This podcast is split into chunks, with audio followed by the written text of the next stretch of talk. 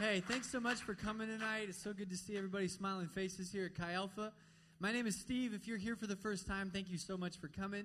Uh, my wife is here somewhere. I don't know where she's at, but uh, there she is in the back. She's actually not paying attention to what I'm saying right now. Oh, caught you! Hey. All right, that's Aaron back there. Everybody wave at Aaron. Hi, Aaron. Uh, so, yeah, we, we love you guys. We love that you're here. Thanks so much for being here. We want you to know that uh, whether you are, I know we meet on the campus of UAA, but if you are not a UAA student, we also like to welcome you here as well. Uh, so just don't feel out of place at all. So people ask that, can I come to Chi Alpha even if I'm not going to school? The answer is yes, and you can invite your friends as well. So thanks so much for coming. Uh, don't miss out on Capture the Flag tomorrow. It's going to be fun. By the way, uh, the guy uh, that was looking really macho with the gas mask on, he is single. All right, uh, and yeah. Sorry, Jesse. Um, hey, Jesse's like, Jesse's like pretending to be embarrassed, but really he's like, yes, right? Thanks so much, Steve. Uh, got your back, bro. Um, anyways, hey, we're gonna jump into what we're talking about tonight. How many people in here have have dads that have dad wisdom? Anybody? You know what I'm talking about? They're like, ooh, ooh, that was a good dad, right? And you didn't really appreciate it before. One of my favorite dad wisdom moments that my dad ever gave me. Um, we, uh, my my friends and I were doing something really stupid one day. We were in the back of two pickup trucks and we were playing catch with a baseball as we were driving down the road in the back of a pickup truck. And uh, and you know, and there's like traffic coming by, and we were like taking corners and like you know like we were like having to like lead the truck, you know, and whatever. It was really a lot of fun. And uh, my dad saw this. He was a little bit disappointed in my lack of, of ability to make good life choices. And he pulled me aside and he said, Steve, I need to teach you an important life lesson. I said, okay, what's up, Dad? And he said, listen, you operate sometimes you operate at 100% brain power, sometimes you don't. But if you are operating at 100% brain power, I need to teach you about the law of dude group dynamics. All right? I said, okay, what is this about? He said, every time you add a dude to a group, the brain power, if you add one person to your g- group, the brain power does not double. It actually gets cut in half. All right? It gets divided by two. And if you add another friend to your group, it actually gets cut in half again. All right? So you had six friends with you. Six you had six people in your group, including you. Just remember that you guys were operating at 3.125% of brain capacity, all right? When you're going to do something, think and use your brain before you do it when you're in a group of people. How many people know what I'm talking about? Dudes, you know exactly what I'm talking about, all right? Like, yeah, that sounds like a lot of fun. Next thing you know, you're in the emergency room. You're like, how did we get here? I don't know, all right? Here's what I know about when you put groups of people together, a powerful thing happens. Groups of people are influential. The people that we surround ourselves with can influence the way we think, they can influence the way we behave, they can influence really the way we live our lives. And I don't know about you, but all of us have probably had friends in our lives that have influenced us negatively. How many people will be honest and say that, right? And we've probably all had a friend or a mentor or some sort of relationship in our lives that have influenced us in a positive way. You know what I'm saying? What I believe to be true is that God actually placed inside every single one of us a desire, a deep driven desire for community.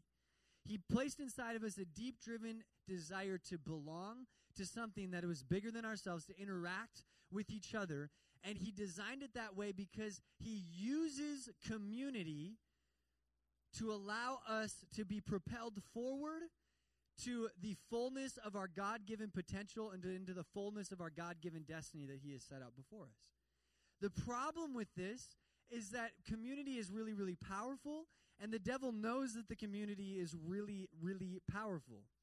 And every single time God designs something to be really good, I mean, how many people like friends? Okay? Some of you are like, no. I don't like friends. I have enough, Steve. Leave me alone. Here's the deal every single time that God designs something to be used beautifully, every single time He designs something that propels us towards our God given destinies that He has for our lives, the devil comes in and does one of two things, tries to do one of two things in our lives. He will either provide a counter offer meaning that he will try to get us isolated, right? He says, if I can just get this person alone, if I can get them to be separated from healthy community, I'll get them, right? Right? He'll say, "Oh, here we go. I'll get them. They'll be isolated. You're kind of like that that caribou that gets separated from the pack. You know what I'm saying? By the wolves. Okay? You know what happens, right? You guys have all had a biology class. It's not good. It's it's right? So so he knows that if you he can get you isolated, he'll get you lonely, he'll get you depressed, he'll get you anxious. And if he can't get you to do that, a lot of times he will provide a counterfeit. And the counterfeit is community that you think is going to fulfill the desires that you have in your heart to belong, but in reality, the community is not necessarily healthy and it isn't going to propel you towards your God given destiny. It's actually going to grab a hold of you and drag you away from that. And he uses that commu- the devil uses that community to prevent us from reaching where God wants us to go. And I want us to know tonight that community is one of the most powerful weapons in your relationship with God. It is one of the most powerful weapons in you being able to reach the fullness of your God given potential. And so we're going to talk about it tonight. How's that sound? All right, good. Good, good.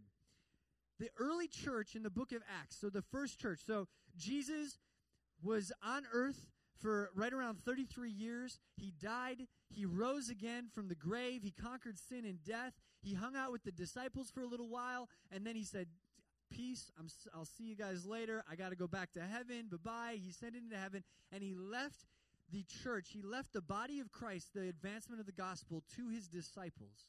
And they started the early church. They started the church 1.0. All right? By the way, did you guys see that new iPhone that's coming out? That thing looks sick.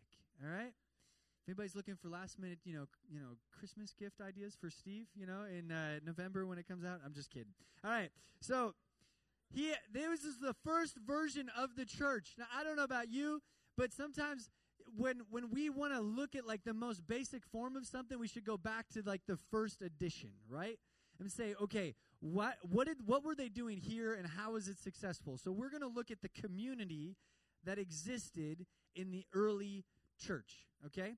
And we're going to be in Acts 2, verses 42 through 47. Now, before we get into this, I want you to understand this that this is not just a let's get good friends pep talk tonight, okay? You know, like, like, oh yeah, you, you know, you might have heard it say, "You show me your friends, I'll show you your future." Right? This, this isn't. I want us to go deeper than that. I don't know about you, but how many people are sick of like the surface level? Hey, how you doing? You know what I mean? Yeah, like if someone if someone came up to you and they said, "Hey, how you doing?" and you're like, "Well, actually," and you answered with anything other than good, you'd be like, "Uh, I actually have class. I wasn't intending for you to actually answer my question, right? I'm talking about friendships and community that goes beyond surface level that actually means something in our lives. That's what we're after tonight. So, second or Acts 2 uh, verses 42 through 47, it says this. They devoted themselves to the apostles' teaching and to the fellowship. Everyone say fellowship. To the breaking of bread and to prayer. Everyone was filled with awe, and many wonders and miraculous signs were done by the apostles. All the believers were together. Everyone say together. And had everything in common. Every say, everybody say in common. Selling their possessions and goods, and they gave to anyone who was in need. Every day they continued to meet together in the temple courts. They broke bread in their homes and they ate together with glad and sincere hearts, praising God and enjoying the favor of all the people. And the Lord added to their number daily those who were being saved. How many people think it would have been cool to be part of the first church ever? This sounds pretty cool. Man, miraculous things were happening. People were getting saved. They're getting healed. They were getting set free. They were hanging out together, eating together. There was free food, right? Like, come on. Like, this is where I wanted to, I want to be here. And so tonight I want to pull four things from Scripture that I believe is a need for good community.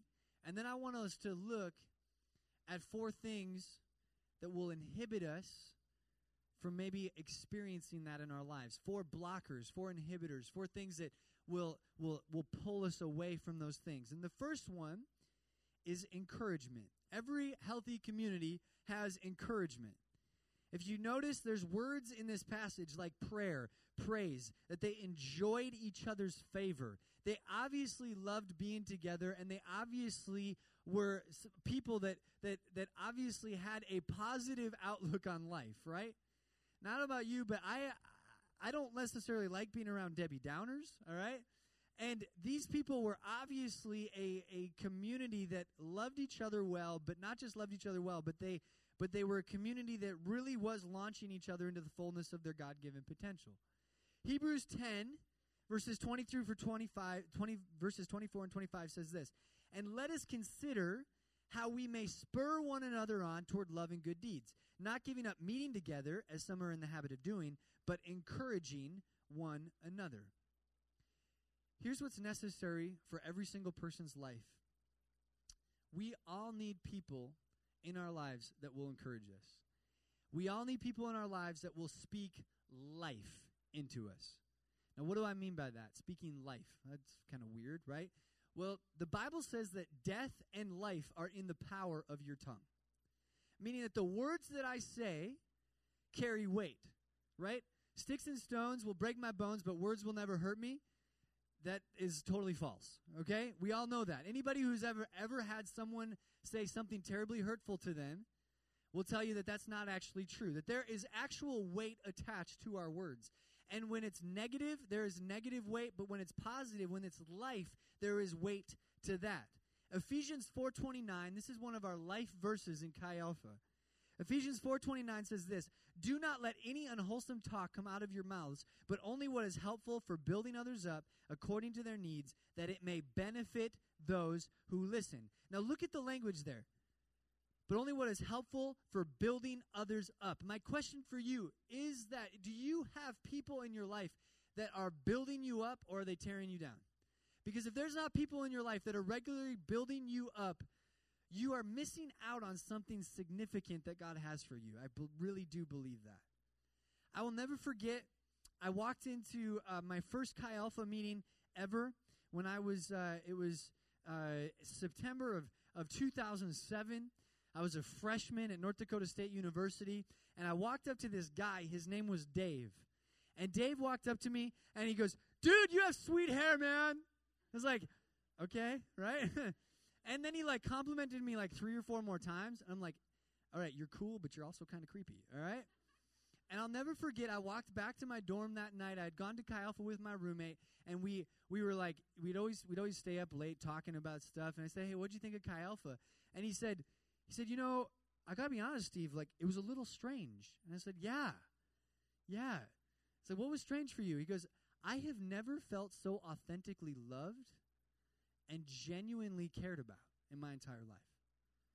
And I said, Yeah. And we just met these people. I don't understand this. But you see, I built a relationship with Dave, and what Dave did was that he didn't just puff me up and be like, you know, oh, Steve, you got, oh, yeah, yeah, you're, you're, you're really a great person. It was, he spoke specific things over my life, and he spoke life into qualities and giftings that he saw that I didn't even see myself. He spoke life into the fact that Steve, you are a man of influence. You are a man of, of uh, you're a man of God. You're a man who, who, when the Lord looks at, he looks at with favor. You are a co-heir with Christ. He declared Scripture over me. He declared the promises of God over me. And before I knew it, what Dave believed about Steve, I started to believe about Steve. And before you knew it, I started to walk in what God actually had for me. Not what Dave had for me, not what I had for me, but the promises that God had for me. My question for you tonight is Do you have someone in your life that is doing that for you? And if you do not, I beg you to find someone. Your future literally depends on it. Our culture is very good at the opposite at the ribbing, at the gossip, at the at the sarcasm, at the whatever. And I'm not saying that all of that stuff is bad. It's fun to joke around with each other, but if the world has that under control, why don't we say, you know what, we're going to speak life instead of death? Amen? You might be here tonight. You know, these are the, one of those things that, that stops you, right? You might be here tonight and you have a hard time accepting encouragement. It makes you incredibly uncomfortable. When someone compliments you, you kind of like squirm. I'm like, oh, oh, right? Like, why'd you say that? It makes you uncomfortable. I think that sometimes we deny encouragement because our self view is so incredibly low that there's a blocker. It makes us uncomfortable because it because it reminds us of the fact of how much I don't like myself. How could you say that? No, no, no. Don't say that stuff. It just reminds me of, of the fact that when I looked in the mirror this morning, I didn't like what I saw. And when I thought of myself this morning, I didn't I didn't, I didn't think good thoughts about myself. When I thought of being alive today, I, I wasn't sure if it was actually worth it because who really wants me. And it makes us uncomfortable sometimes when this life and when this light starts to breach the darkness that is in that area of your life. Please, if that is you, I want you to know just just open up your heart just enough to let that light and that life in. Because when you do, a powerful thing is going to transition in your heart. For some of you, you, you deny encouragement because when people encourage you, you take it as a challenge or as an expectation on your life that you could never live up to.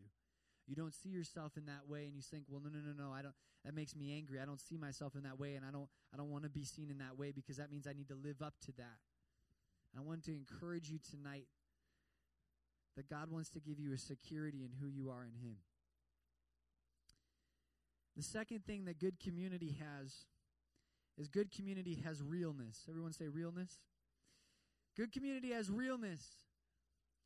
God given, God driven community is community of people who are real and who are vulnerable with one another. They don't pretend to have it all together. How many people know someone who's very fake? Okay?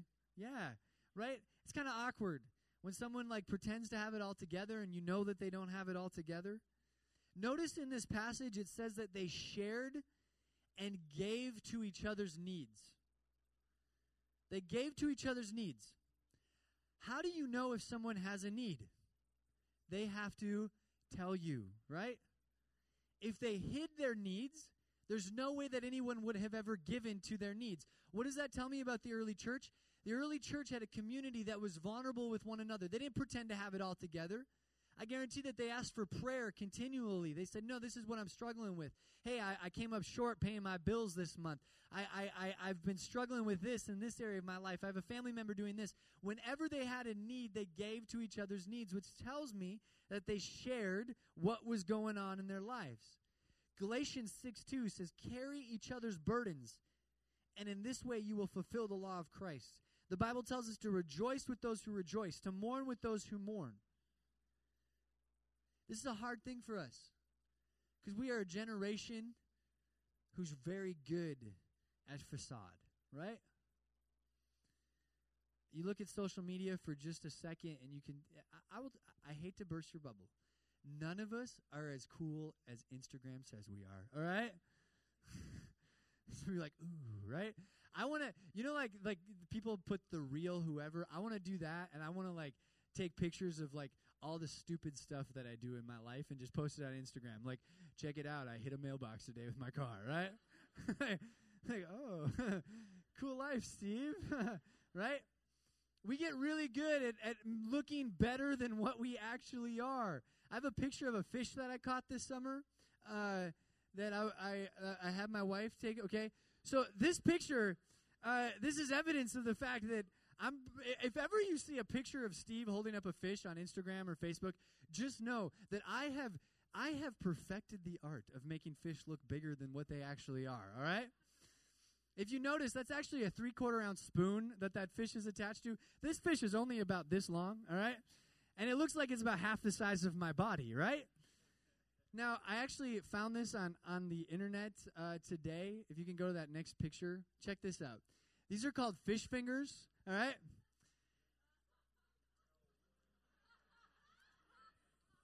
If you can't see it in the back, they're telescoping poles that you can put a fish on that have little teeny fingers so you can hold it in front of the camera and make your fish look really, really big. All right? we have problems, people. All right? You caught a fish. Just be proud of it. All right? You pulled a swimming animal from its environment in the water out into the dry land. Like, whether it's this big or that big shouldn't really matter, but for some reason, man, we just love looking better than what we actually are, right? I thought this was funny. But, anyways, God understands us and He knows our hearts, right? He knows us actually better than we know ourselves. He knows every single thing that we've ever done. He knows every single thing that, that we've ever messed up on. He knows our tendencies. He knows our habits. He knows it all. And yet, He still chooses to be in relationship with us. And He has commanded us and He has designed us to work through some of those things, some of the pain, some of the hurt, some of the regret with other people. In James 5:16 it says therefore confess your sins to one another and pray for each other so that you may be healed. Confess your sins to one another and pray for one another so that you will be healed. What does that mean? Is that there is something that happens when we get real with our brothers and sisters and we come before each other and we say, hey, I don't actually have all my poop in a group like Facebook thinks I do, right? There are things in my life that stink. There is junk in my life. I've been carrying around burdens and pain and regret and shame for a very long time, and I've not told anybody about it. Yeah, I walk by and I put a really big smile on my face, and everybody thinks I'm the most joyful person in the entire world, but inside I am I am dying inside. And you see, the devil loves to keep that stuff inside, and he loves to tell us, no, no, no, you can't share that about with anybody because the minute you bring that up is the minute they're going to know who you are. And the minute they know who you are is the minute that they're going to turn their backs on you. Confess your sins to one another, and you will be healed. Pray for one another, and you will be healed. Some of you are thinking about things right now that you say, you know what, I have never told this one thing to anybody. And I believe that God is going to call you to say, you know what, it's time. It's tonight that you get that out in the open. That addiction, that addiction wants to be healed. God wants to heal that addiction tonight. And if you leave it inside, it's just going to keep ripping you apart. It's time you bring it to the surface. Some of you have, some of us have, have problems with vulnerability because of a number of different reasons. One of those things, we have a hard time being vulnerable sometimes because if there's pain in my life and I have to talk about it, it means I have to bring it to the surface. And that's not fun. wait a minute. You mean to tell me, Steve, that I need to think about that thing that that guy did to me a really long time ago? I don't want to think about that again. I don't want to talk about it. The minute I talk about that, I'm going to start bawling my eyes out. I don't want to do that. I don't want to cause a scene tonight. Listen, God wants you to bring that to Him so He can take it and He can take it away. Every single time it starts to come to the surface and we shove it down, the deeper it gets. And the more power it has to influence our lives, the deeper it gets. And the harder it's going to be to bring it up later. Deal with it tonight. Don't let the devil con- continue to convince you that you should just bury it. Some of you have don't like being vulnerable because you've tried it in the past and your trust has been breached. You shared something with someone and they betrayed your trust. Some of you in here, and this goes for a lot of us, we have what we call what I call the Alaskan syndrome, all right? I am independent. I can survive on my own. I'm a frontier. I got it all together, right? I can't show anybody that I'm weak because if I show them that I'm weak, obviously that means that I'm less of a person. That's just rooted in an insecurity that you have in your life. And God wants to come in and say, No, no, no. I know that there's some things that are messed up. And guess what? I still love you. And guess what? I still forgive you. And guess what? I still desire nothing more in this entire world than to have relationship with you. Don't fall for the Alaskan syndrome. It's deadly. I've seen it time and time again. The third thing that good community has is deep friendship. Deep friendship. It says in this passage that that they broke bread together. Now, this could possibly be some form of ceremony, like religious ceremony, like communion or something. I don't think that's what this passage is actually talking about. It says that they, they ate in each other's homes with glad and sincere hearts. I believe that what this is talking about is that they literally, like, they sat down and they ate together. They had dinner together. They just hung out together. They loved hanging out. And I think sometimes we get this kind of this this thing confused. We think like, you know what? I kind of have my friends over here, and I kind of hang out with them over here, and then on Thursday nights I come to Chi Alpha, or maybe I even go to a small group. I don't know, but like this is kind of this group of friends, and I kind of have this group of friends over here, and whatever. God wants us to experience Christian community in a way that is a depth of friendship. He wants us to come together with glad and sincere hearts, to enjoy each other's company, and go past just the hey, how's it going? To go past, hey, let's go play video games together. To go past, hey, let's go climb a mountain together. And get into the fact that, hey, this is going to be a friendship where I trust this person enough to encourage them. I know them well enough that I know how to encourage them, and they know me well enough to know how to encourage me. And I know them and I'm comfortable enough around them to actually talk about the real things that are going on in our lives. You know, I believe that uh, we have a one of our life verses in Chi Alpha is 1 Thessalonians 2, verses 7 and 8. And the Bible verse says this that we are delighted to share with you. Okay, there it is. Uh, instead, we were like children among you. Just as a nursing mother cares for her children, so we cared for you. Because we loved you so much, we were delighted to share with you not only the gospel of God, but our very lives as well. Here's what I need you to understand the Christian life is not just about coming to a church service, hearing some good truth, and then going home. That is not how God designed the body of Christ to operate. The body of Christ is not an organization, it is an organism. An organism only works if every single part of it is in healthy condition, working together all at once, right? We are called to do life together, not just do Thursday nights together and Tuesday nights at small group. We are called to do life together, to be in relationship with one another, not just talk about Jesus, but to go grocery shopping together, play capture the flag together, hang out together.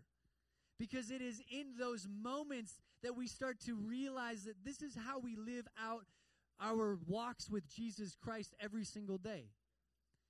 You most of you only get to see Steve for an hour on Thursday nights, right? But what I want you to experience is Christian community in a sort of way that you get to watch each other start living for Jesus in the ins and outs of life. Because it's really easy for Steve to come here and talk about about, you know, oh, love Jesus, right, for an hour, but what what does it look like? What does it look like when I'm sitting at home alone and I'm lonely? What does it look like when I'm when I'm when I'm angry at something? What does it look like when I'm depressed? What does it look like when a family member when a family member wrongs me or a family member passes away? What does serving Jesus look like then? It is in those moments that community comes around us and says, "You know what? This is how I dealt with that when I was walking through that." You know what? I'm going to come alongside you. I'm going to provide a shoulder to cry on. Some of us shy away from deep friendship because we've been abandoned in the past and we hold everybody at a distance. I've been abandoned and I don't trust people, so as long as I just keep them to a distance far enough away to where if they do betray me, that it's not going to hurt, that's where they're going to stay. Here's the deal is that I can't promise you that people aren't going to let you down. But I will tell you this that the risk is worth it. And the risk is necessary for us to continue to walk with Jesus. We need people in our lives who are going to go to the depth of friendship. Again, my small group leader, Dave, I'll never forget I was a freshman. Depth of friendship was not something that I liked, okay? Steve, freshman Steve, uh, I wasn't actually this short when I was a freshman. like, wow, late bloomer, Steve, right? No, uh, freshman Steve was uh, he his idea of friendship was uh, was talking about the score of the Twins Minnesota Twins game, the Minnesota Vikings game, watching football, and uh, playing basketball. Right, all those are necessary parts of a friendship. But I did not want to go beyond that. And I'll never forget, Dave uh, invited me over one day, and he's like, "Steve, I'm cooking steaks. You should come over for steaks." I was like, "Just like just me and you? That's weird, man. like we're just gonna sit and we're just gonna eat steaks. Is there a game on? like what? What is this? Like what game are we watching? There's no game. We're just gonna sit. We're gonna eat steaks. We're gonna talk about life. Okay. I invited my roommate with me. I was like, Yeah, I'll see what my roommate's doing. But see, what I didn't understand is that Dave understood the value of depth of friendship. He wanted to ask me real questions about what was really going on in my life. And he wanted to wanted me to understand that that walking with Jesus isn't about just pretending to have everything together on the surface, but getting real with one another and saying, you know what, there's some junk inside of here that I need to talk to somebody about. And when I started to understand that, pretty soon I could not get enough of this type of friendship. And I started to seek it out. And I would, I would, I would ask Dave to hang out. And I'd say, Dave, come on, man, I, I got something on my heart that I really want to talk to somebody about. What is it that's stopping you from going deep with people in your life tonight. The fourth and final thing that is true of of Christian community is that Christian community, good healthy community exhibits grace. It exhibits grace. What do I mean by this? Well, this is the difference I believe between the body of Christ and other types of community, right? You can find community in a gang. I'll be totally honest, right? It's not healthy community.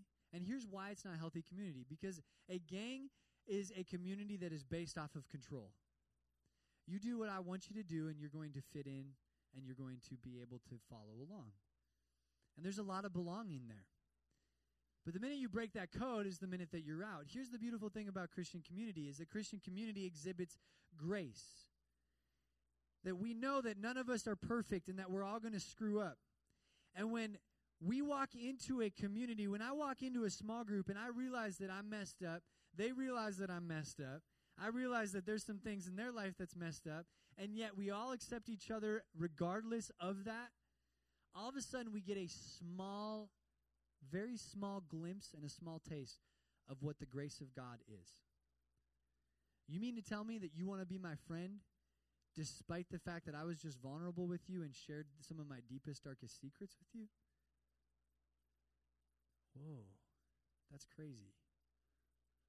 And you see, we get a little glimpse of what the grace of God is. We can't even start to begin to imagine the magnitude of the grace of God, how much forgiveness and love and compassion and grace He has for us. But community gives us a small glimpse of that. And if we don't, if we're not in community, we deny ourselves that, and we deny ourselves a better understanding of the grace of God. I want to close with some stories um, about uh, about my f- my first small group. Um, you heard a lot uh, us talk about small group a lot in Chi Alpha these first three weeks, and you're probably like sick of us talking about small group. Like I get it, okay, I should be in a small group, but uh, but I really want to I really want you to understand what this is all about. We we believe in small groups because of the power of everything that I just talked about tonight. And uh, I got I got to experience my first small group again as a freshman, and um, and I didn't realize. I just thought what I was signing oh, I'm signing up for. What I thought I was going to was just a night that I was just we were just going to talk about the Bible for a little while, and we were going to learn some cool things. We were going to be scholarly, and uh, there might be a few fun factoids about the history of of where this book came from and and it was going to be really great, and I was going to walk away having more knowledge at the end of small group. Little did I know that actually was like a 1% of what small group is all about. I got to small group, and all of a sudden, I realized that, that I had never experienced community before. And I started to realize that the guys who start coming to small group had never experienced community before. I have a picture of my friend Tyler. I don't know what order these are in, actually. I'm sorry. I should have checked this. Yeah, good job. All right. Uh, this is Tyler.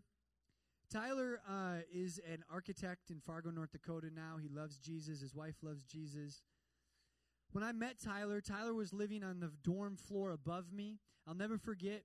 Uh, I had a class with Tyler. I invited him to small group. He decided to come, and that night he was sitting down in uh, in small group, and we start sharing about some of the things that we were struggling with and it got to it got to him and and he said, "You know what, guys? I've I've never shared this with anybody before, but I feel like I'm supposed to tonight." He said, "I'm addicted to pornography." And my relationship with my girlfriend is incredibly impure, and I know that it's not honoring to God, and I need to fix something in this. and everybody looked at him, and he and he was man, there was shame all over his face. And my our small group leader said, "You know what, Tyler? We're going to lay hands on you. We're going to pray for you, and for as long as you are walking through this addiction and this battle, we're going to walk through this with you." And we prayed. We we all laid hands on Tyler, and we prayed for him. And we got done praying, and I'll never forget. He knelt down in the middle of the room, and he was on the floor of my dorm room, and he was kneeling down with his hands out like this. And we all got done praying. We lifted our hands up, and he just stayed there in the middle of the room with his eyes clenched shut. And everybody just sat there quietly. And finally, he opened up his eyes and he said, he said, Whoa. What's going on, Tyler? he said, I have never felt the presence of God before. This is absolutely incredible. You see, guys, confess your sins to one another and you shall be healed. God started to minister to Tyler's heart and his life was forever changed because of it. Tyler went on to lead well over a dozen of his classmates to Jesus Christ over the course of the next four years. Next picture is a guy by uh, the name of Jeff. Oh, that's Dave. That's my small group leader. You can keep going. Uh, ne- uh, sorry.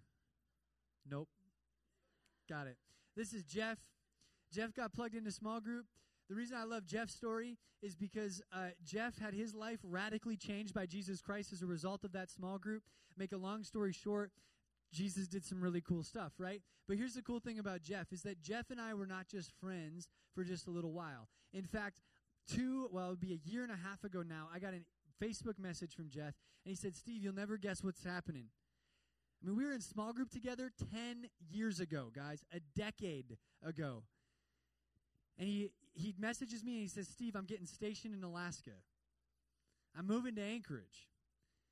And I got to connect with Jeff, and Jeff and I get coffee every two weeks, and he lives in Anchorage now. And this relationship started because we were learning how to serve Jesus together 10 years ago in a small group.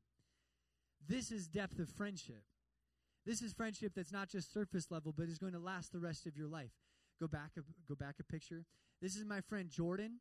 Jordan uh, was moved in two doors down from me in my dorm room.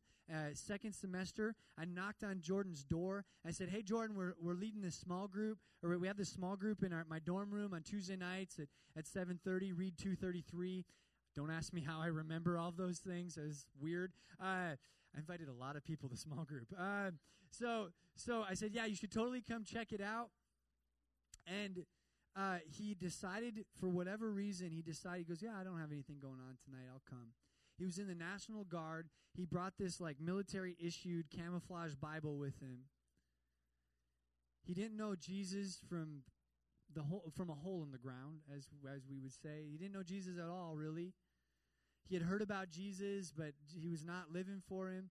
He came to small group, and you know, like how you're like if you're like at a church thing, you know, normally like you kind of behave in a certain way. Man, he'd come to he'd come to small group cussing and swearing, and uh, and it was so fun. It was so fun having him there.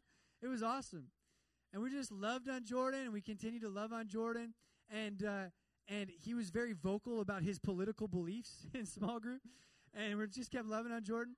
Guys, a year and a half later, Jordan's life started to radically change, and he he became passionately in love with Jesus Christ because he got surrounded by community.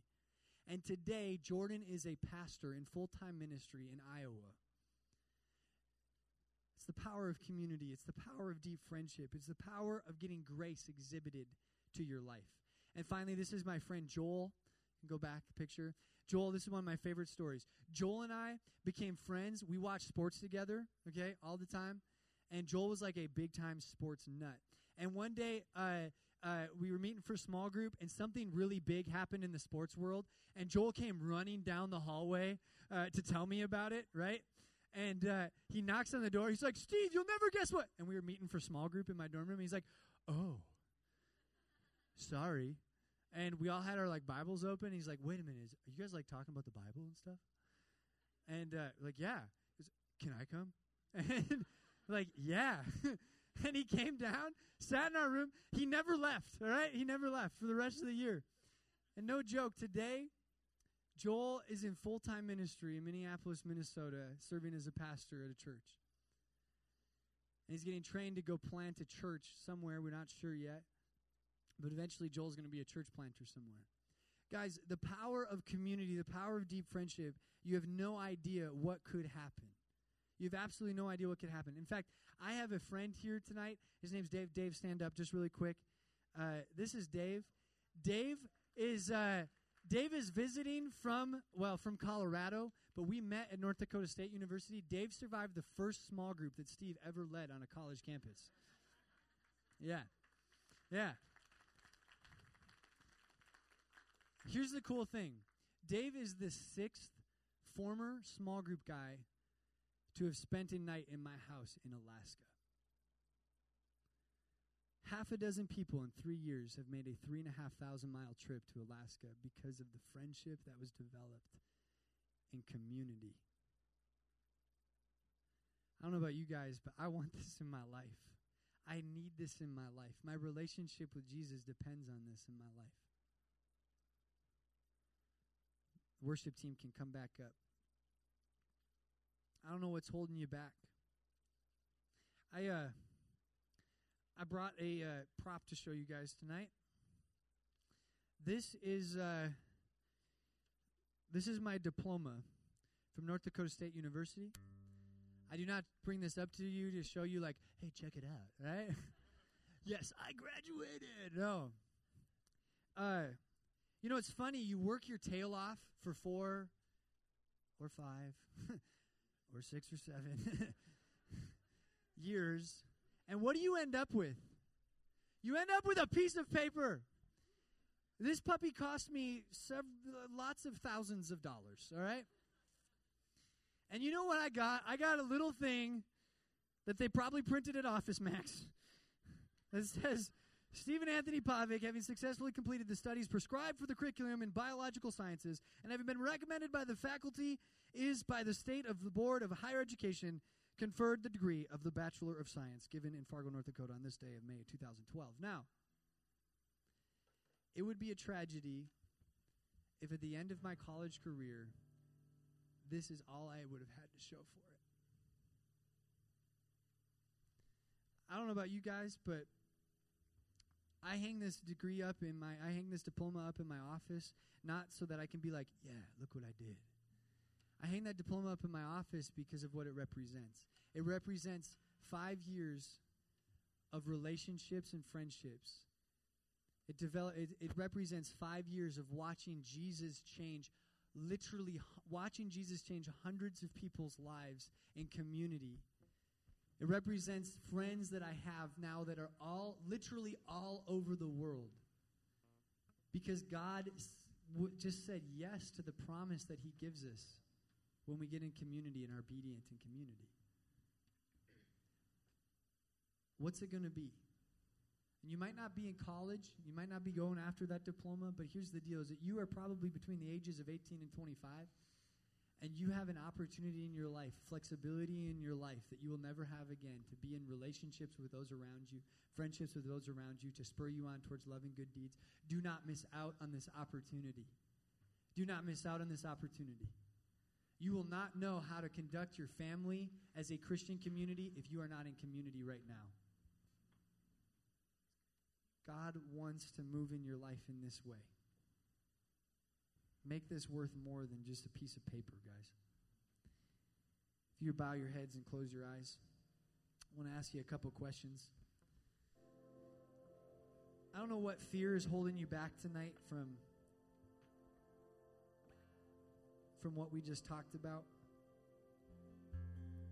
But if you are fearful of deeper community, maybe you have a fear of encouragement, a fear of vulnerability, a fear of deep friendship, you have a misunderstanding of grace And you just say, you know what, I want to break through that tonight.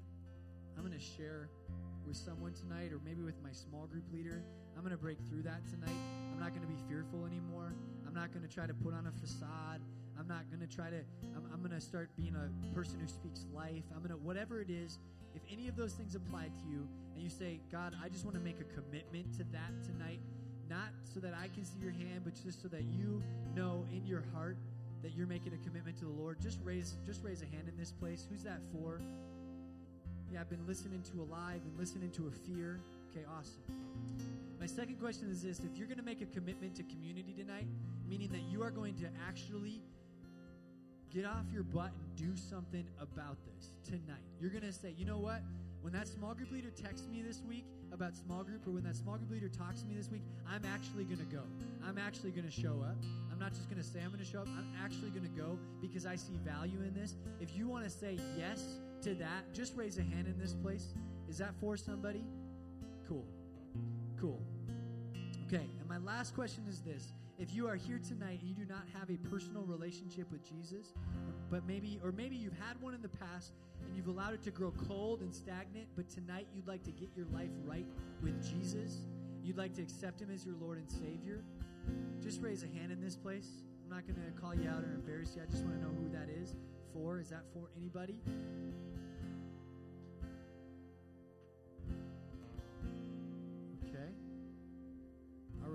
You raise your hand to that question, I'm going to ask that you pray this prayer repeat this prayer in your heart. Dear Heavenly Father, I realize that my sin has separated me from you.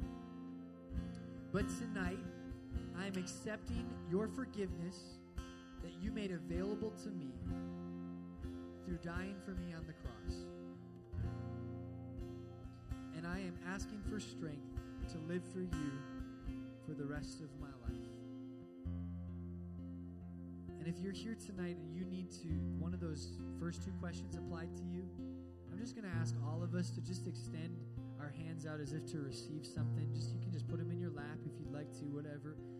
Let's just pray. Lord, I pray that those individuals who have been struggling with the fear of encouragement, they've been struggling with the fear of vulnerability, they've been struggling with the fear of deep maybe they have a misunderstanding of your grace, that they would be driven not to isolation tonight, but into community tonight, that you would break down those barriers in Jesus' name.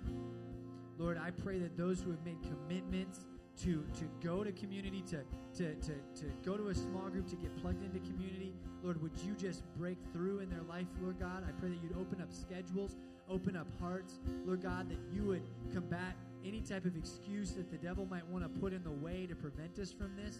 Lord, would we be able to get connected in Jesus' name? And for those that are, are in need of being vulnerable about something that has never been spoken to anyone before tonight, or maybe not spoken about for a long time, Lord, I pray that you give them the bravery and the courage to do something about it before they leave this place. In Jesus' name, amen. All right, we're going to respond to this. Worship team's going to play some play some songs. If you would like prayer for anything, any of those fears, the prayer team is in the back. We'd love to have you pray. If you want to say, you know what, this is something that I'm struggling with tonight, and you want to be vulnerable and, and, and you know just talk about something tonight, we're back there. We want to pray for you, and, and we want to we want to we want to talk through some of those things with you. So please come and find us, uh, don't be shy. I know that sometimes it might be like, oh, I don't want to go back there, whatever. Hey, let's practice vulnerability tonight. Let's practice not having to put on a facade, not having to pretend like it's all together.